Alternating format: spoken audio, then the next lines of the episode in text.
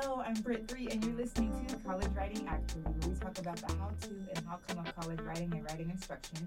Here for you every other Wednesday while school's in session. We have a returning guest today in Meghan Gonzalves, a doctoral candidate in the Brown University Neuroscience Department and a tutor in the University Writing Center. Thanks for coming back, Meg. Thanks so much for having me, Britt. So happy to be here. Yeah. Yeah. So, after last season's episode about writing a paper in STEM, Meg and I got to talking literally right after I pressed the stop button. Yeah. yes. about resistance to anti-racist writing and STEM, and it's deep, y'all. Meg was dropping diamonds and pearls. So, so here we are talking to tutors who work with STEM papers, talking to students and teachers in STEM, talking to linguists and writing studies peeps who butt up against pushback on this subject as well. Welcome in, everyone. This is a real kitchen sink kind of party today. Oh, absolutely. Yeah. Everyone, please welcome. And I can't wait to talk about all of this. Yeah. There's so much to get into, and we have no chance of getting into it all. But what I really want to unpack is the general irrelevance I hear STEM people express. Like they don't think anti racist Mhm. writing has anything to do with them. So let's just start there and see where the conversation takes us. Uh, Meg, I'm sure you've heard that narrative a lot Yeah. personally in your own labs and professionally from STEM writers who come into the Writing Center looking for help.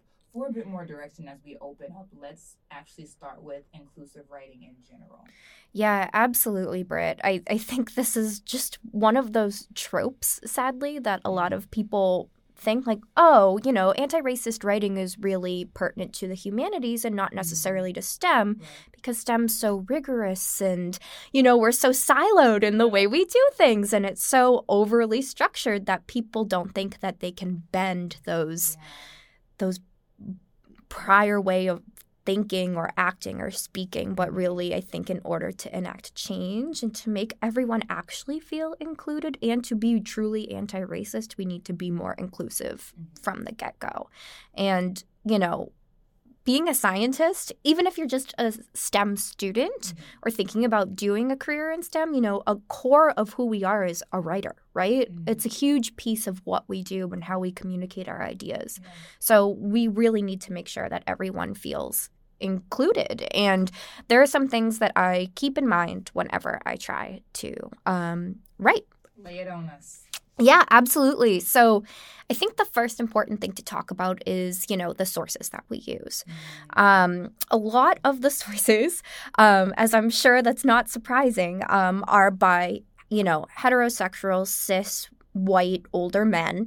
What? Wow, yeah, I know. Sure? yeah, um, I know it's a shocker. Um, but usually these are the one people who are one publishing the most because they have the most privilege and ability to do so. And also, they are the people who are cited most. So there's been recent publications that have come out in Nature and other high impact journals that have shown that, you know, there is a huge, significant, prevalent prevalent bias where white cis men are more likely to be cited than women Mhm. and people of color. Mhm. So it's um pretty upsetting, but there are ways to combat this. Okay. Before we get into those ways, I just want to highlight, especially from the humanities perspective, um, I remember the episode that we did about writing a paper in STEM and Yeah. how how structured it was. There's the, Mhm. the abstract, there's the intro, there's the methods. That there, it was very, very. You have to have these sections. This is how the knowledge is presented. Right. And taking nothing from that, I don't think there's anything inherently wrong with having, like conventions happen. Yeah. Right, like convention. Well, not natural. They're put in place. Yeah. Yeah. conventions are not necessarily bad. Right. Right. They can provide useful structure for how knowledge is communicated in a particular field. Right. They help people to read faster when you know where things are going to be. You can go in very. Absolutely. Like, there Yeah. are utilities to it. It ain't Yeah. all bad. Yeah. Um, exactly. Yeah. But I think when conventions become a problem is when one conventions are naturalized, as in like, oh, this is just how we do things. Yes. No one has the responsibility for how it happened. Right. No particular people group or culture or region is cited for creating certain practices. Then we don't Mhm. have to interrogate how that people or culture or region came up with that practice. We Right. don't have to interrogate if there's anything icky under it. Right. Um, and then also, I love the the talking about writing is really how STEM communicates. So we think about writing a lot Yeah. in the humanities, hmm but there's a lot of the stuff that we read from STEM is written. Yeah. It's not necessarily lecture unless you're in school, but Right. like the the overwhelming and correct me if I'm wrong, the overwhelming Yeah. output of knowledge from STEM is, is written. And so Yeah. Even though we think of the humanities as the writers, I Right. love your point of being like, no, in STEM, we are writers. That is Yeah. how we communicate. So it's so important to really thoroughly interrogate is our writing inclusive? Is our writing anti racist? Because if it's not, we're not. Exactly. that is the presentation of our knowledge. Right. And if we're not being anti racist, then we're excluding, you know, people who deserve and need to be part of these conversations and, you know, who have great ideas. And it's just, it's just, in my opinion, it's just wrong. Um, and I think that, you know, we're not necessarily taught to be anti racist Yes. writers in, you know, in our courses or necessarily even in our labs. Mhm.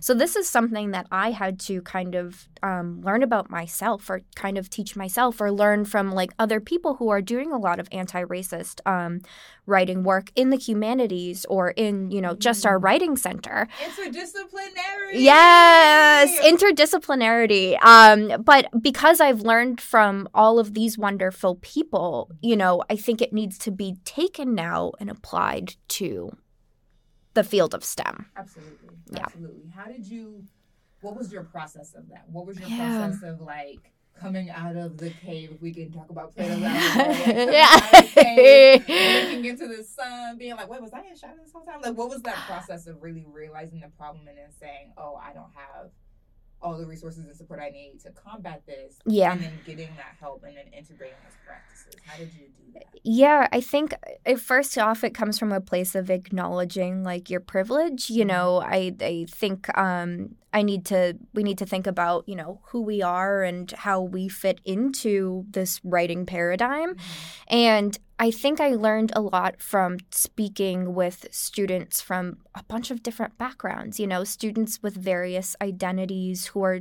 you know, studying lots of different ideas. Mm-hmm. And I think this is even prevalent in my own work, which I think was a big push in this direction. So I work with hu- we call it human subjects. So yeah, I work with I work with humans. I study humans. Um, I do MRI on them and scan their brains. Um, but I particularly work with individuals with mental illness. So one of the things that is super prevalent in you know writing, especially in human subjects research, is labeling. So I think this was really the first thing that came to me is you know we wouldn't call a person um, with depression the depressed person or the depressed. Oh no.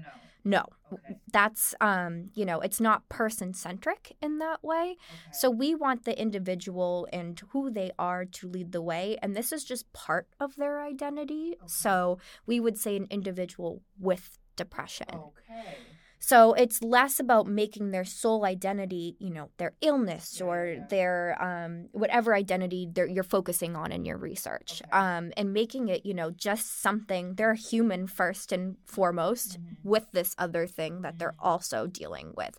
So I think looking through, you know, all of my own research with um, people with mental illness and then talking with all of these wonderful students at the Writing Center and hearing all of these other um, people who are working in other disciplines who actively practice anti-racist writing really made me realize like oh wow we need to do a much better job of this in the sciences and this needs to be really um, brought to the forefront of what we do so Yeah. Uh, The I was talking to uh, our boss Charlie. yes love charlie I was talking to Charlie. Um, I think it was last week, and I was talking about a presentation I was getting ready to give to um, high school faculty across Yeah. multiple disciplines, including STEM. hmm And I was like, he was like, "What? Are you, what? What pushback are you anticipating?" hmm Which is a good question. yeah that's a great question And I was like, I'm anticipating people in STEM and historians because that's Yes. the other thing. Oh, yeah. Charlie is a historian for those of y'all who do not know, and so he was like, "Oh, really?" Yeah. Oh yeah. Oh yes, Charlie. like, people, I feel like we would be a lot a lot more accepting. And I was like, well, here's the thing that STEM and historians have in common. yeah. And, inter- and interdisciplinarity helps you to see that, that there are certain characteristics of Yes. certain fields that might make it more difficult for them to accept certain principles, to hear certain things. Right. Both STEM and historians, especially depending on what level of history they're working, Right. Can really can really revel in this claim of, obje- of objectivity Right. Yes. that this is simply what happened. Yes. So there's no there's no anti-racism, there's no racism, there's Yeah. no bias, there's no discrimination. This Right. is just what happened. Yeah.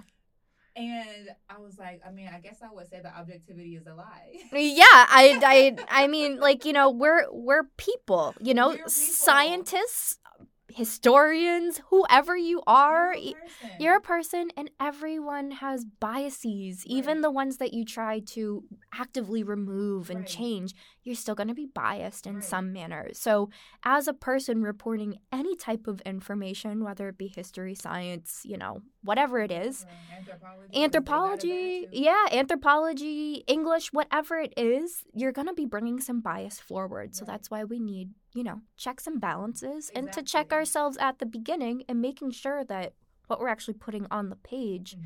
is neutral to begin with you know And I think here's my thing about neutrality. oh yeah sorry Oh, neutrality is that's uh another that's another word that's another uh, that i think is a- highly problematic yes whistle. yes it is yeah I, I really.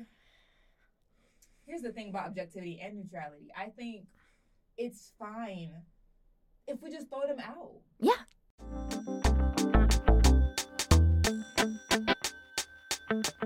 Because we are we are subjects. Yeah. And so I think it's a little weird Mm-hmm. and counterintuitive to expect a subject to be objective. yes Right.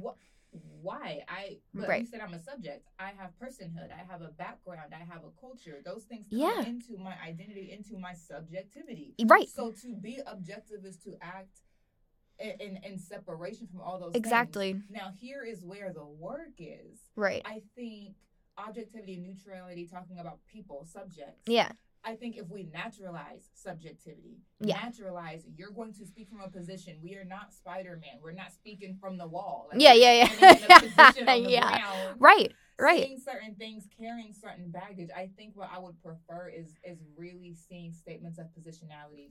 I oh, yeah, I, I couldn't agree more. yes, like- critical ethnography does this really well. Yes, yes, Critical it does. ethnography does this really well. Um, and I, I came across it in a performance studies class or a performance ethnography class in Yeah. the know, performance studies department. And this is where again interdis- interdisciplinarity can really, really serve us and say Yeah. who is doing this well and how do they do it? Right, Is it really impossible for us to adopt that practice? right. I don't think it's impossible I don't for think a so. scientist to say, I am studying this community of which I am not a part. Oh yeah.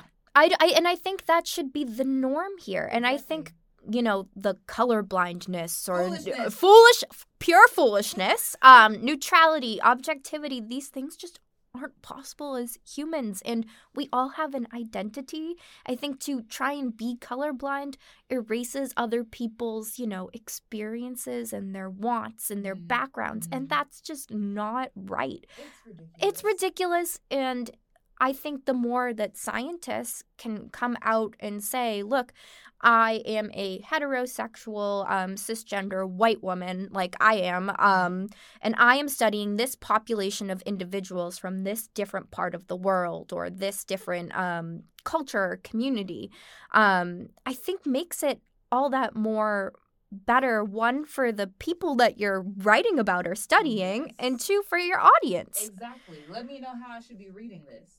Yeah. Let me know how I should be reading this so I can take this with a grain of salt that it is. And now also I think push back to that might be that people don't want to give up their position of Yeah. quote unquote objective authority. right Like, exactly Oh, just believe me because I'm the one writing it. It's like, well, who are you though? Yeah. we all have an identity Who, right. yeah And so what I, what I'm not saying is, and before I forget, I want to say Eduardo Bonilla Silva has a book on colorblindness that's real good. It's, and Mhm. it's like fifth or sixth or seventh or something edition. Like, yeah, yeah, yeah, it's his bag. yeah. So I, that's if you are like, what's wrong with color blindness? That is not the episode today. Yeah, no, we could do a whole episode on it, but is not the episode today, but Eduardo Silva has a book on um, color blindness Mhm. and how it's based. It's it's a new racism. It really is. it, it definitely is. I 100% agree. a lot of things because oh I don't see color. Yeah. But then you just use dog whistles Yeah, to you're masking right other like, people's things are still identities. Yeah, Said. You're just saying them in different ways. right. Um, I think that's um, Ian Haney Lopez. I think don't quote me on that. That that presents that term dog whistles. But at Yes. any well, I'm pulling back from a from a class like four, three years ago. Yeah. bringing up these names. My goodness. Yeah, But um, props. Thank you. Yeah, that's impressive. That is on the other side of the pandemic for me, people. Really- Wow. like, Even more impressive. I really have to go retrieve that knowledge. Um, but yeah, dog whistle and, and Mhm. colorblindness definitely go and, inter- and um, interrogate or not interrogate, investigate those terms more if you're not familiar with it. right. Um, and if you find yourself saying, "Oh, I, I think I use whistles," or "I think I do agree with the colorblind mentality," interrogate why that might actually be just a new form of racism. Exactly. Um, Yes. but I, what I'm not saying is that because of subjectivity, bias is okay. What I'm saying is we have biases because of subjectivity. Right. We have, and biases can go a lot of ways. Yeah. They really, really can. Yeah. And so, and and and it's also true that you could have biases because of real experiences. Yeah. I am biased towards cops. I don't Yeah. like them off jump. Yep. And so when I see a cop, I gonna be- really have yeah. to be like, but is this person actually being aggressive towards me or is he showing up? Is she showing up? Are they showing up respectfully? Right. Right. And so like for me, and that's why I'm saying biases can show up in a lot of different ways. Yeah. Why do I have that bias? Because of the extreme state sanctioned violence that cops have carried out against marginalized communities. Right. There is a justifiable reason for the bias. Absolutely. I still need to be responsible for that Mhm. bias Yeah. when I walk into a room with other people. Exactly. Right? So Yeah. That's the thing. It's not we're not saying, oh, everyone has biases, so it's fine. Yeah, it's fine. Do whatever you want. Like, you know. no. no. If I can quote the great scholar, Yeah. Professor Erykah Badu. Yeah. Yeah. Lady, Yeah. you you gonna miss your bus. You can't hurry up because Yeah. you got too much stuff. Yeah. So it's Yes. fine. You Yep. have the baggage. Mm-hmm. But when we are going into writing, that's when we want to pack light. Yeah. Like, that's when we want to really just say, okay, here are the things that I bring into a room with me. I'm talking about this community. I realize that this particular bias can bump up against them hmm and disparage them in some way that is not fair. Right. So let me name that in Right. my position as I work against those biases showing up in this paper. Absolutely. Right? So I think that's what we're saying is Yes. name it so that you can put it in its right place.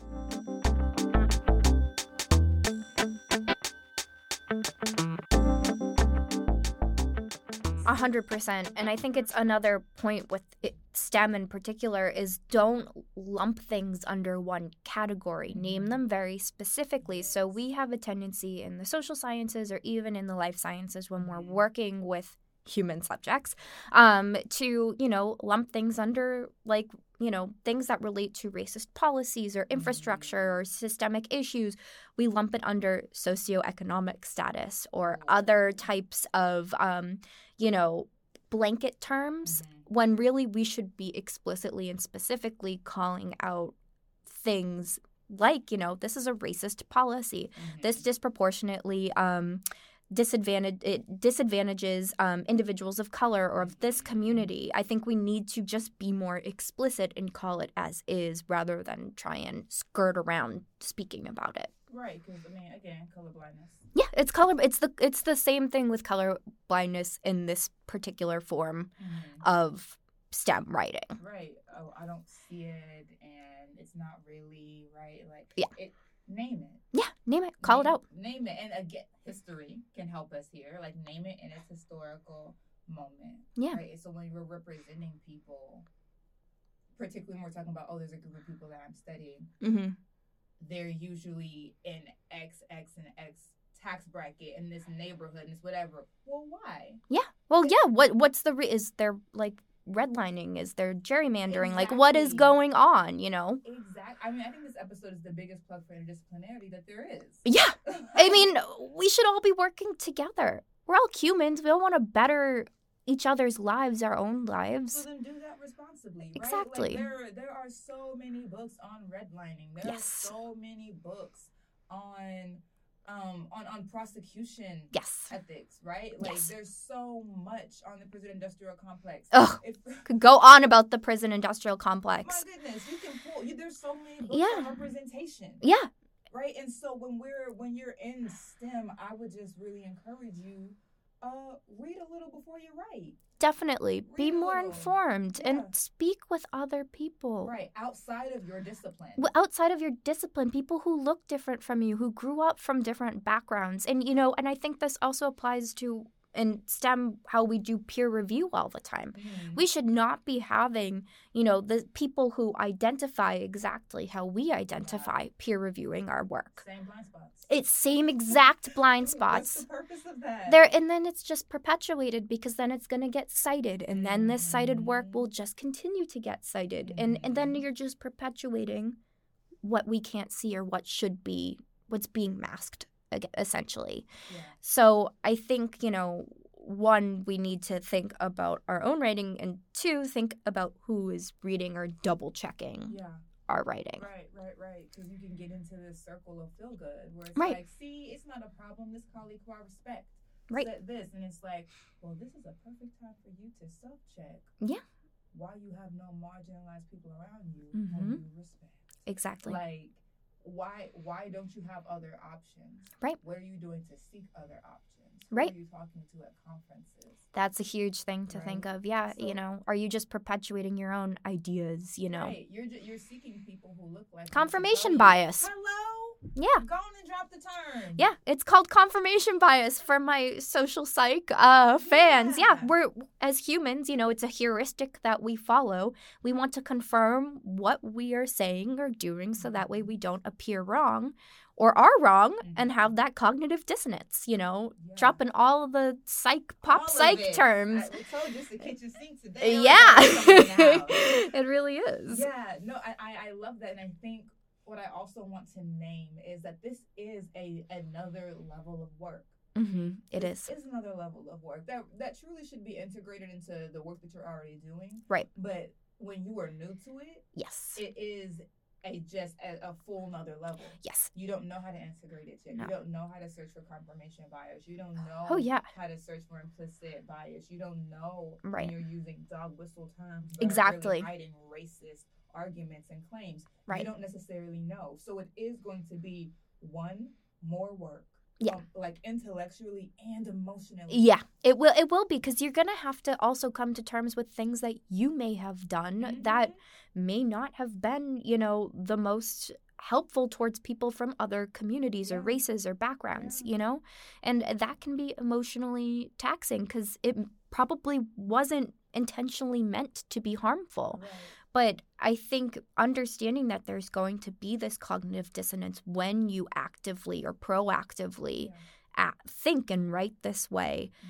just know that it, you know, you get muscle memory. Yeah. It comes easier with time Yeah. and use your resources. So, you know, Create your resources. create your That's why you gotta seek 'em. resources. Um, that's very true. I mean, like even just looking up right now, like, you know, I, I wanted to come into this podcast being well informed and knowing what the literature was saying about anti-racist writing in STEM. And y'all, there is not there are no Mm. real solid resources that actively, you know, have a title that say anti-racist writing resources in the sciences. Wow. There really isn't anything. It's all geared about general writing, but Mhm. as we know, you know, I know there's a lot of similarities, but there's a lot of differences between disciplines and how the humanities writes about something versus how the sciences writes about something. Yeah. So the fact that I went on to Google and couldn't find anything, and then I went to Google Scholar or PubMed or you know those big databases and Yeah. couldn't find much, Yeah. um, was was kind of you know up, upsetting, not surprising, Mhm. um, upsetting, but it also kind of lights the fire in you to, like you Mhm. said, create your own resources Mhm. and you know we're thinking about creating something like this, and at least in our department Mm-hmm. and uh, our neuroscience department, but also, you know, maybe we could have a workshop on this at the Writing Center, you know, just to talk about these things Sound to make it more accessible. accessible. Yeah. Yeah. Yeah, because that's definitely a deterrent when people are like, "Well, I don't know how to do it, and no one else is doing it, so is it really that important?" Exactly. And it's like, oh, okay. So I, I want to timestamp this episode just for the sake of contextualizing what Meg is saying. It is November eighth, twenty twenty two. We Mhm. really like had this episode. We were really recording this episode right after the STEM paper episode because we didn't want to lose the flow of Yeah, conversation. didn't So wanna lose the momentum. Mad early. So when this comes out Mhm. in 2023 and if if there has somehow been a proliferation of anti-racist writing in STEM sources, they were not here in 2022. Okay. Yeah. So, yes. so- Yeah. Yeah. If they're if they're here now while you're listening, um, they were not here. Well, Britt and I were sitting They- here they speaking. they were still in the peer review process evidently because we could not find them. yeah. Um, Exactly. so just just know that. But no, yes, I definitely think that it's important to name that it is a different level of work if you're not used to it. Yeah. Over time, it will become just integrated into your practice. Exactly. But that's going to really take some vulnerability on your part to admit wrongdoing. Right. And at least in the humanities, I have seen people say in a prior work, I did not think as deeply about X, X, Yeah. and X. Um, and so Patricia Hill Collins, for instance, when she writes Black Sexual Politics, I think it's in 2006, she talks about her iconic work Mhm. of, of black feminist theory. I think that was in 1999, 2000. She talks about like blind spots from that work Yeah. to black sexual politics. Right. And she's just open with it. She's like, well, that's what this work is about now. Right. And so as you are writing something new and you realize, oh my gosh, I have done this so much in previous works, name that. Yeah. Call it out. And I think with with science, the reason maybe people are afraid to do this is they're like, Mhm. oh, well, it kind of steers away from the topic of the main topic of the paper or, you know, Mhm. the hypothesis that we're posing. You know, I think the more we can actually call out our past blind spots or Mhm. where we haven't described things well or haven't been as explicit as we should have been, I think the more that we can do this now, whether it be in the discussion or the introduction of, you know, our publications, Mhm. the more commonplace this will be and the more we can actually, you know, use anti-racist writing like every day in our like normal conversations and in our scientific writing and publications. So, I think there needs to be, you know, I don't think scientists should be so afraid to acknowledge their past mistakes. And I think that's just a huge problem that plagues science in general, Mhm. um, especially with, you know, confirming or denying hypotheses.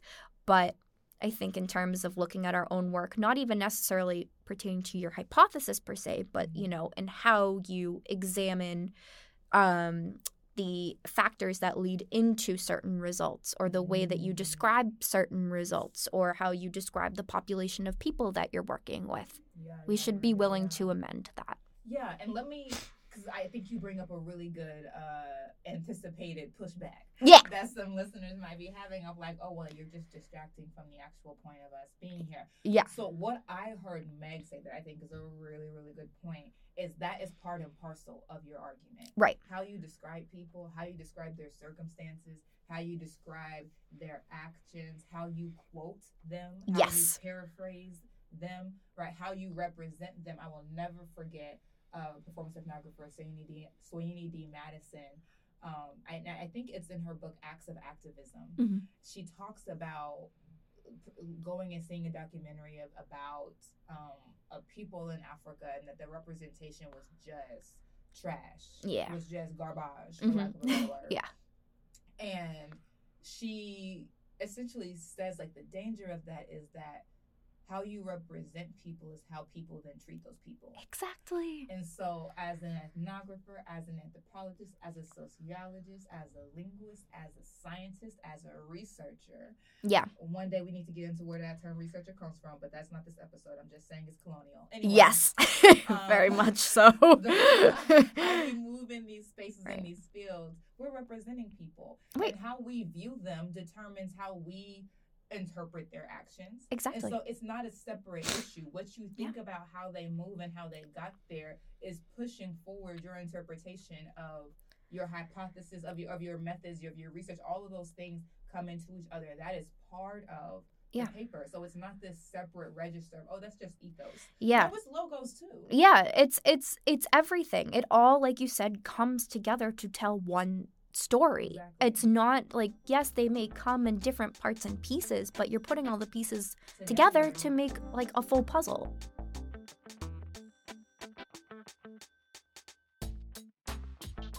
It's also important to think about not only what information you're excluding, but also information that you're including. Right. So, in order to be inclusive, you know, you should think about, you know, are you incorporating information about the people that you're studying, your human subjects, that isn't Mhm. necessarily pertinent to what you are actually looking at or actually yeah. So, you know, for example, um, if you're looking at um, individuals um, like, um, let's say, um, I'm trying to think of a good example. Ask for that one. No. Sorry. Um, so let's say that you want to study, um, you know, black women in Boston for whatever reason, um, receiving um, cognitive behavioral therapy. I'm throwing it back to mental health just because that's what I'm familiar with studying. But if you start, if researchers start to talk about, you know, their sexual identity or, um, you know, n- information that necessarily isn't pertinent Mm. to explaining, you know, their identity in the context of receiving CBT or their art the arguments that the researchers are trying to make. CBT is behavioral. Oh yes, sorry, therapy, for those of you CBT, who are like, sorry. Um, you know, it frames these participants as as others Uh-huh. and it frames them as someone different from the author themselves, which can be, you know, problematic because then it sometimes, you know, presents them as abnormal or different or, you know, Mm. something that uh you know out group versus in group and Mm. that's really important to think about when you write about human subjects research in science because you don't want to imply that you the author and the people that you identify identify with are superior Mm. and that the subjects that you're studying the participants you know because they're different or they have a different identity that they're inferior or abnormal in any way So follow up question in place of the listeners here. I'm acting as I'm acting as their proxy, sure as I so often do. I'm here for y'all. yeah So how do you balance that? Because you Yeah. do want people to know the the population that you're working with. right So how do you balance that naming their identity without othering them or, or positioning yourself as superior? Yeah, so I think that comes back to what we spoke about before about it being explicit in one, your identity as the author. And then I think it's two, looking at how, you know, the people that you are studying also define themselves or how they present themselves you know um or you know maybe information on their sexuality for in our example just Mhm. isn't pertinent to what Mm. research questions you're asking so if it's not really pertinent or helping to really move the story forward or Mhm. answer that question, Mhm. then you know you're probably okay with, you know, not including it. But if this group, you know, whatever group it may be that you're working with needs to have this part of their identity explained or like, you know, showcased or, you know, stated explicitly, Mhm. I think that that is a different story for including. So I think it's context and, you know, I think it's context and collaboration. collaboration. That is the word I was looking for. Okay. You need to work with the people that you are quote unquote studying. Yeah, yeah. Because can I tell you what I really loved about what you just said? Yeah. When in doubt, ask the people Yes. you're studying, not your colleagues, not your, your professor, Yep. your peers, the publisher. Ask the people you Yes. are writing about what they would rather, and that's what you need to do, and that's what you should fight for too. Your colleagues, Always. your peers, your editors, your publisher. Fight for what they say they want written about them. Exactly. don't write it. If Yeah, don't like, write it. I can't do it right now. Then don't write it. Yeah, like certain groups may, you know, find it okay to reclaim certain words that may have been derogative, derogative towards them. Mm, we and gonna take it there. Go ahead, I'm sorry, I'm taking it there, but like, you know, certain groups that uh, do that and like have every right to do that, it's not okay for, you know, a person from a completely different like race or ethnicity who, you know, doesn't identify in that way to then use that word. Mm. It's just not okay. So we need to ask this population that we are quote unquote studying um, in the sciences to make sure that, you know, they're comfortable with what you're saying or what they're saying is ac- accepted. Um, you know, we won't we don't want people to feel more marginalized, Yeah. you know. Yeah, and what I'm hearing is that this is something that really should go maybe in your methods section. Like, Yeah. the methods section needs to be way more reflective. Like, Mhm. That's where you really want to set up your positionality. I 100% agree. you're talking about, how you will be talking about them. Mhm. Certain certain communities refer to themselves using XX and X terms. Mhm. They asked me to directly quote them. I will never use this word outside of quotes. Right? Exactly. because that's how we begin to create um, resources for other people who are like, I want to do it, but I don't know how. You do Right. it, Yeah.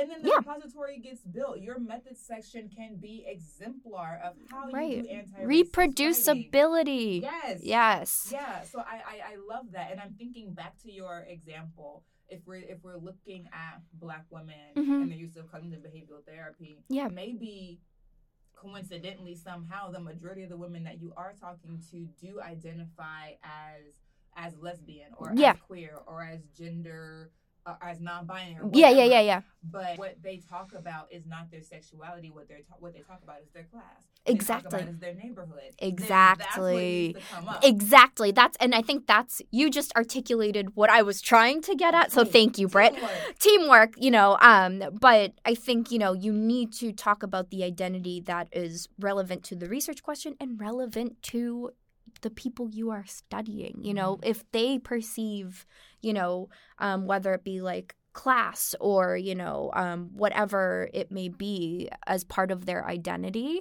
then that's what you should be focusing on not something that's kind of spuriously related or something that you as an um, a person you know as a researcher um, or a scientist um, think is relevant. You need to actually speak with your subjects. And you know what that requires is a position of humility.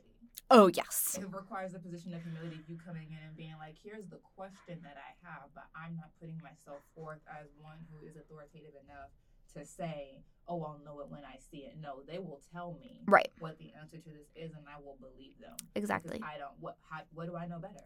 Exactly. What do i know better? There is a um a study that boston university has done the black women's health project i think it's called. Um, they've been doing it since 1995 Mhm. and looking at is there a correlation between daily microaggressions, between racism, between sexism, and black women having um, b- being sick essentially, like having more Mhm. aggressive cancers than their white counterpart, having Right. higher levels of hypertension, like having even when this even when the disease is similar, Mhm. having more aggressive forms of it right than white counterparts. Is that because of a particular stressor that comes with being both black and woman Absolutely. in America? absolutely I am sure that there are women in that study who've Mm-hmm. been doing it since 1995 who are who are in some who are queer, right? Yeah. Like that, like sure, I'm sure. Yeah. they don't ever label it because that's not the point of the project. The point Exactly. Of the project is is there something about you being black and woman that is it that is contributing to this? Now, if the if the subject hmm says yeah and my sexuality also becomes a stressor Right. right then that's different That's very different. named. right but what you said you were here to do is to look at race and sexual race and um, gender and how they Yes.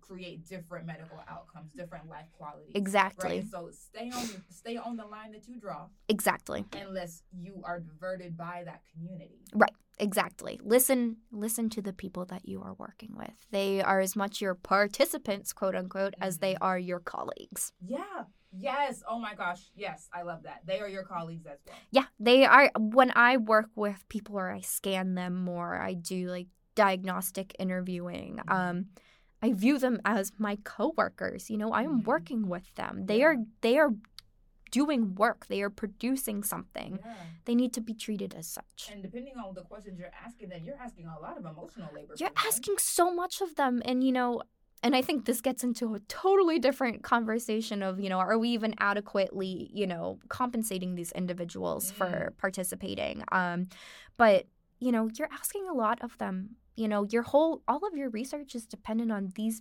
people's willingness to participate. Yeah. And making them feel comfortable and included and, you know, accurately representing them is just the bare minimum Yeah. that we can do as scientists. And I really think that something could be gained from flipping the the power dynamic completely. Like, Yeah. uh, like looking at anthropology, particularly looking at like ethnography, Mm-hmm. um, and mostly performance ethnography because that's my that's my engagement with ethnography and Yeah. looking at how the writers describe them trying to integrate into the community. The power is not theirs. Right, The power is not on the person who we see as the writer and the authority. right. The power is on the community to accept them and Yes. to answer the question, to give them the time of day, Yeah, to tell them where the spot is, where you really gonna get the most Right. your research. Right? Like you, we really need to be putting them in the position of three that they truly have, because they could fully be like, "Nah, I don't know the answer to that question," yeah.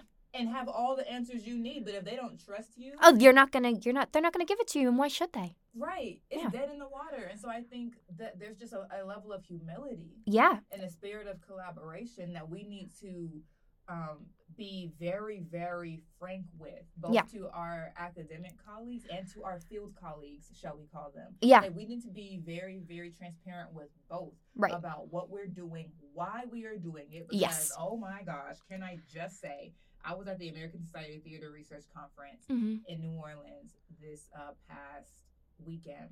Mm-hmm.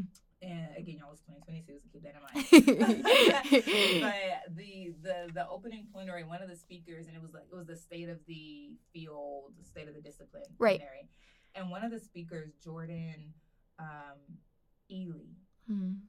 who right now is a grad student at University of Washington or Michigan College Park, something like that. Yeah, But amazing, Yeah, amazing yeah. scholar.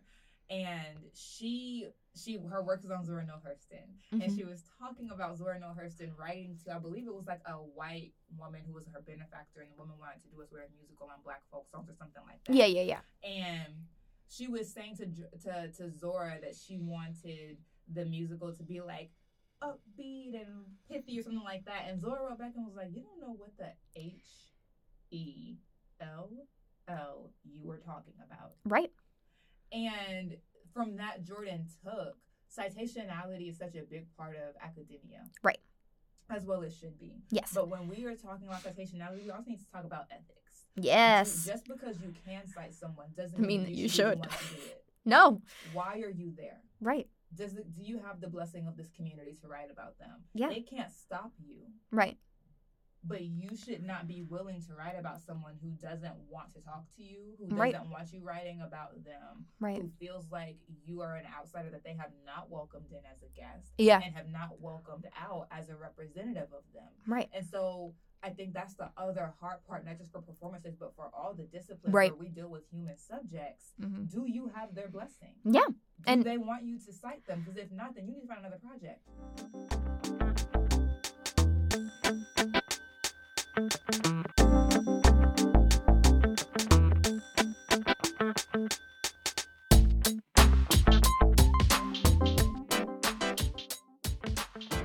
know, another way to think of it is, you know, to amend what I said earlier, rather than coworkers, you know, you work for them. Hello? Yeah.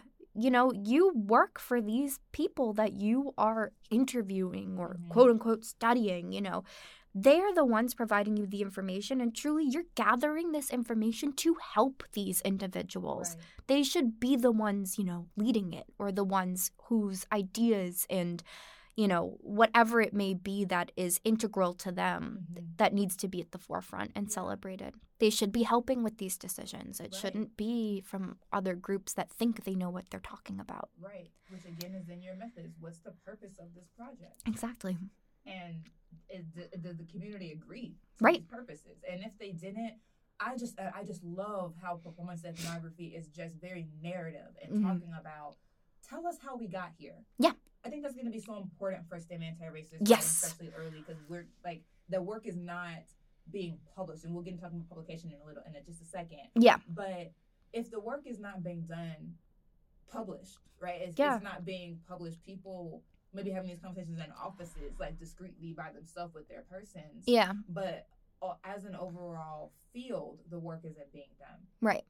people are gonna need examples. Yeah. People are gonna need to be like, oh, I like the way so and so did it. Right. I think that was really, really useful. I can do that too. These method sections really have a lot of power yeah. for you to say at the beginning of this project as a blank blank person Mhm. writing about blank blank people Right. blank blank place where I am or am not from Right. where I spent so and so much time initially I wanted to talk about X X and X Yeah. when I went to the community frankly I was not welcome Right. and I really struggled with whether or not I was even the one to do it. I decided not to, and here's why. Yeah. Maybe the paper is eventually I was allowed to, and and my goals changed in revision Right. with the community. Yeah. That is such. That's Yeah. such a rich way to situate the work, and eh, now Yeah. I can I can I can rock with it a little better. Now Yeah. I know, oh, it's not just the writer. The writer is working in partnership with this community Right. They have the blessing. Okay, so now I can hear this work as though it's really coming from the community and not coming from the academy. If Absolutely. you're doing work in the field, situate us in the field, not in your credentials in the academy. Yeah. I don't care. Dismantle the ivory tower. Let's do it. is dismantle the whole thing get rid of it burn it to the ground um i you know and just to i guess play devil's advocate with this i can see a lot of people in stem being like oh well we only get 4000 words to you know Mm, write our whole paper and that's going to be a huge chunk of words to explain this background and you know i think this gets back to one the problem with science in in general is you know like well why do we have this ridiculous um, limitation. anyway. Most publications are online and not in print anymore. So the number of words truly isn't that big of a deal. not hurting the trees no you're not hurting the trees. And another thing too is you need to think about properly using the resources that these journals do give you is you have supplemental materials that you can use. So we have a whole Mm. section for those of you who aren't familiar with supplemental materials where you can include, you know, background data or better explanation of methods or more data that you collected that may not be directly pertinent to your hypothesis, but that is interesting and helps to move the story forward why can't we use things like you know supplemental materials Mhm. or you know go to journals that allow more you know space Yeah. to actually write about this i think that that shouldn't be a limiting factor No, because if that happened, if if more STEM researchers, writers, publishers were going to, oh, I see. So for instance, for instance, nature. If nature is Yeah. like you get 4K and that's it. Yeah. And then people are like, oh, well, in doing this anti-racist work, I realized this method section is 4,000 words, but it's a real strong, very necessary 4,000. Yeah. If you're among that early cohort where you don't, where you are going to be the example. right Um, in which case I would say still be citational. If cite if you need to cite performance ethnography, Yeah. if you need to cite Soyini Madison, if you need to cite like, people in another field Yeah. for how you did that, go for it do that. go for it yeah do that. Yeah. But um if you then have to go to another journal to publish and more people start following in that trend, I bet you in a few months' time or at Oh, least by yeah. the next cycle, Nature will be like, haha, 10K, just kidding. yeah oh yeah and they'll and they'll do that and this is you know happened with other things like um you know like peer review processes Mhm. and um paying or open access and for those of you who don't know open access is you don't have to necessarily hit the reader doesn't have to pay anything to Yeah. read the article in full Yeah. and there's a lot of you know journals moving in this direction but it's because people got fed up with it Mhm. and we're like, I'm going to start my own journal or really contribute to this other journal that is doing this, that makes science more accessible and Yeah. equitable. Yeah. So I think we just, it's the growing pains of Yeah. Yes. paving the way to make a more inclusive and, you know, accepting space for all people in science. Yeah, I, I also do the open access and talking for a second about Yeah. the other side of the paywall. So there's a paywall towards the readers that you need to pay or, or be affiliated or be, or be affiliated with a certain university that has a subscription in order to read certain things, right? That Mhm. keeps that that keeps the audience Yeah. to a very specialized group. Right. But then what happens when your community can't even read the paper that you Yeah. read about them because they're not part of the specialized group? Okay, think about that for a second. Makes no Um, sense. The other part of the paywall is from what you told me, and I, whenever I, heard this, and I was like, "What are you talking about? Yeah. You have to pay to publish." Oh yeah, this is I oh Britt, I could go on. Yes, we have to pay to publish. So these journals have fees, open access fees, you know, in order to pay, to publish open access so everyone can read your paper.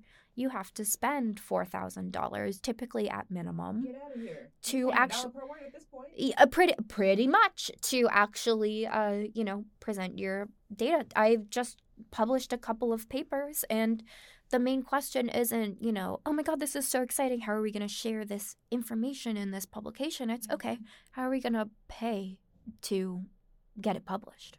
You know that shouldn't have to be something that scientists worry about That's wild. What what's the reasoning for that? uh corporate greed um it's is def- there Oh, there's no, in my opinion, there's no legit reason, and the journals can come at me for this, but I don't think there's a legit reason other than to line their pockets. at Real College Comp, get at us. Yeah. Um, get us on Twitter. I don't mind. yeah. Yeah. Okay. So there's not a. It's just capitalism. I think it's capitalism at its finest, and I think it's so that way these journals can just make more money. It's just a giant game of profits. Okay. It's not truly about making things fully accessible because if it was, then scientists, one, would be paid for publishing and paid for the work that they do. Mm. and they wouldn't have to actually pay themselves to have their work out in the world and readers wouldn't have to pay for it Yeah. either you know it's it's upsetting It is. I like. I don't even. That made no sense to me when you told me. I was like, I'm. I'm very confused. Oh, it makes no sense. Coming out of your mouth at the moment. Yeah. So, so that's something also to think about. If you are someone who was like, oh, I want to go to the finest journals X, X, and X. Yeah. Depending on the communities that you are working with, really think about saying as part of your methods, which is why I am choosing to only submit this paper to open access forums. Yes. That is also a way that's a that's a shot across the bow. That is a challenge. Right. That's throwing down the gauntlet and saying get with it. Yeah. Get with it or get lost like this is what i'm doing this is part of the work it's every level of the work there is a choice to be made for inclusivity Right. and the more that we naturalize that the more that we de-invisibilize that Yes. the more we talk about it the better the easier over time Mhm. it'll be for people to see those choices and, Right. have the, and then make the correct choice. Right. Like we need to get a soon it won't even be a choice it will just be what That's you it do is. yeah and i it's just frustrating Yeah. i'm frustrated but How can we not end with frustration? What can we leave them with to say, okay, because we've already talked a lot Yeah. about like method sections can really help you with Yeah. your with your um transparency and positionality. Um i would say it's what else can we give the people? I would say it's the process as a whole. So, yes, actually writing the paper, but writing is also publishing. It's choosing your sources, you know, Mhm. Use sources that are appropriate and that aren't just by older white cis men, you know, like include everyone. Um, and when you actually, you know, go to publish this work, send it to a place where it can have a broad impact, where everyone can read it. And then when you're actually doing the science, think about the community that you're actually studying or trying to represent. Mhm. You know, don't misrepresent them. And I think this also gets back to as a scientist, you know, working in a lab, what's your lab culture? You know, I know that's a whole other road we can go down, but is your lab in and of itself inclusive? You know, is it a diverse space? Um, and there's a lot some horror stories. there are there are some horror stories um and there's a lot more you know over the past couple of years about how to create an inclusive lab space Mhm. and an inclusive classroom around stem Mhm. but i think we need to shift now to what about writing Mhm. Or broaden it out. now. Broad- broaden it. it. yeah let's make it about every facet of stem Yeah. you know Yeah, yeah. Well, that's a good place as any to end. Yeah. So, I mean, we've given y'all a lot of jewels. Usually, I'm like, here are the takeaways at every point. This, this today we were just rapping. yeah Um, but there were there were takeaways at every point. There was citationality. There were making sure that your hypothesis is anti-racist and inclusive. There was the way you conduct yourself in the field. There Right. was the way that you publish. Right, like there were lots of different ways, and the the websites that Meg um, sort of gestured toward about half an hour ago will be in the show notes. Yes. So if you want some um, anti-racist resources, they will be in the show notes. And recognize that there are not as many as we would like there to be, and you can be a part of changing that. And we challenge you to do that. So thank you so much, Meg, for another great conversation. Thank you, Britt. I love being here. Thank you so much. oh my goodness, listeners, one and all, if you have thoughts on this episode, take to Twitter. Please mention us with our handle at Real College Comp. You can also DM us your questions or deep musings about effective pedagogy and practices, and you might just hear those topics and those thoughts on your favorite streaming platform at your very own pleasure. Actually, all right, we out of here. Wishing you all much growth.